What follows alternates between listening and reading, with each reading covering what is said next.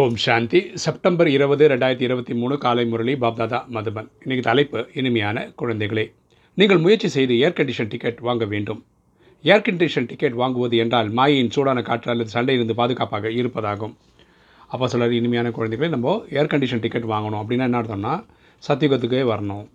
சத்தியுகத்து ticket வாங்குறதுனா ஏர் கண்டிஷனாகவே போதும்னா சூடான காற்று வராது இல்லையா, உடம்பு அந்த ரூமுக்கு கூலிங் டெம்பரேச்சர் இருக்கும். அது மாதிரி இங்கே அதுக்கு அர்த்தம் என்னென்னா மாயோட சண்டை போடாமல் பாதுகாப்பாக இருப்பது. இன்றைக்கி கேள்வி, குழந்தைகளுக்கு உங்களுக்கு மகா விநாசத்தின் துக்கம் ஏற்படுமா ஏற்படாதா? இதனுடைய பாவம் யாருக்கு ஏற்படுகிறது? குழந்தைகளுக்கு உங்களுக்கு மகா விநாசத்தின் துக்கம் ஏற்படுமா ஏற்படாதா? இதனுடைய பாவம் யாருக்கு ஏற்படுகிறது? பதில், உங்களுக்கு இந்த து மகா விநாசத்தின் துக்கம் ஏற்பட முடியாது. ஏனென்றால் நீங்கள் ஃபரிஸ்தா ஆகின்றீர்கள் அல்லவா? இப்போது அனைத்து ஆத்மாக்களும் கொசுக்கூட்டம் போல வீட்டுக்கு திரும்பி செல்ல வேண்டும். அப்பா சொல்கிறார், இந்த மகா விநாசத்தின் துக்கம் நமக்கு வராது. ஏன்னா நம்ம இப்போ ஃபரிஸ்தா ஆகிறதுக்கு ஏஞ்சல் ஆகிறதுக்கு முயற்சி செய்துட்டுருக்கோம்.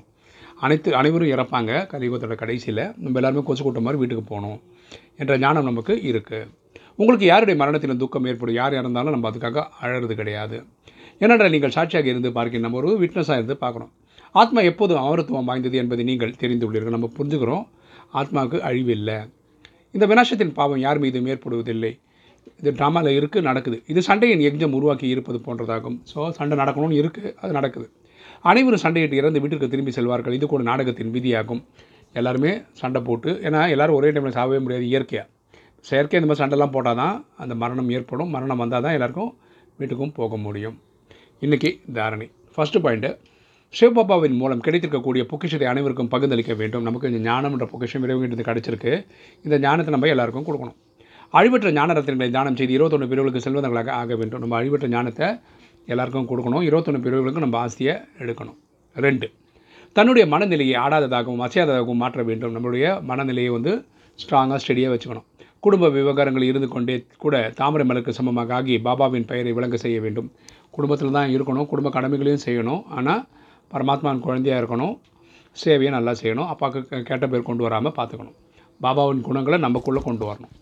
சேவையில் ஈடுபட்டவர்களாக இருக்க வேண்டும். சேவையில் பிஸியாக வச்சுக்கணும். வரதானம்.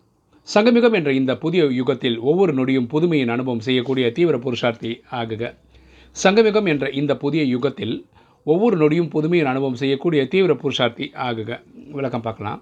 சங்கமிகத்தில் அனைத்தும் புதியவனமாக ஆகிவிடுகிறோம். சக சத்தியத்தில் சங்கமத்தில் வந்து நமக்கு எல்லாமே புதுசாக ஆகிடுது. ஏன்னா நம்ம கலியுக பழக்கங்களெல்லாம் விட்டுறோம். அதனால் அதை புது யுகம் என சொல்லுகின்றனர். ஸோ இது புது யுகம் தான். ஏன்னா இறைவன் வந்து நமக்கு ஒரு புது வாழ்க்கை தரார். இங்கே எழுதுவது புதிது, பேசுவது புதிது, நடப்பது புதிது. புதிது என்றால் அலௌகியமானது. நம்மளுடைய எல்லா வே ஆஃப் திங்கிங் எல்லாமே டிஃப்ரெண்ட்டாக இருக்குது. ஸ்மிருதியில் புதுவை வந்துவிட்டு, ஸ்மிருதியில் நினைவில் மாற்றங்கள் வந்திருக்கு. பேசும் வார்த்தைகளிலும் புதியன. பேசும் வார்த்தை கூட சந்தோஷமாக சிரிப்பாக தான் பேசுகிறோம். சந்திப்பும் புதியது. நம்மளுடைய சந்திப்பு வந்து இறைவனோடைய சந்திப்பு. இது வரைக்கும் நடக்கலை, நேரடியாக நடக்கிறது இந்த டைமில் மட்டும்தான். பார்ப்பதும் புதிய. இப்போ நம்ம உலகத்தை பார்க்கக்கூடிய கண்ணோட்டம் புதுசு.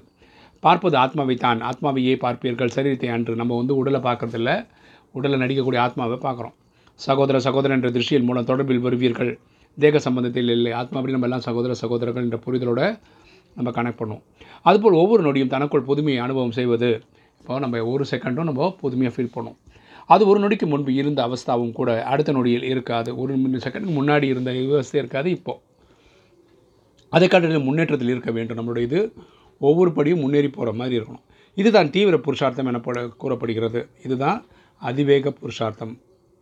ஸ்லோகன். பரமாத்மா அன்பின் மூலம் வாழ்க்கையில் சதா அதீந்திரிய சுகம் மற்றும் ஆனந்தத்தின் அனுபூதி அடைவது தான் சகஜ யோகம் ஆகும். பரமாத்மா அன்பின் மூலம் வாழ்க்கையில் சதா அதீந்திரிய சுகம் மற்றும் ஆனந்தத்தின் அனுபூதி அடைவது தான் சகஜ யோகம் ஆகும். நேச்சுரலாக பண்ண யோகம் என்னென்னா, நம்ம பரமாத்மா அன்பில் மூழ்கியிருந்து நம்ம அதீந்திரிய சுகத்தை அனுபவிக்கிறது. அதீந்திரிய சுகம்ன்றது ஆத்மாடையக்கூடிய ஒரு பரவச நிலை. இது அடைகிறவங்க தான் சகஜமாக யோகா பண்ணுறாங்கன்னு அர்த்தம். ஓம் சாந்தி.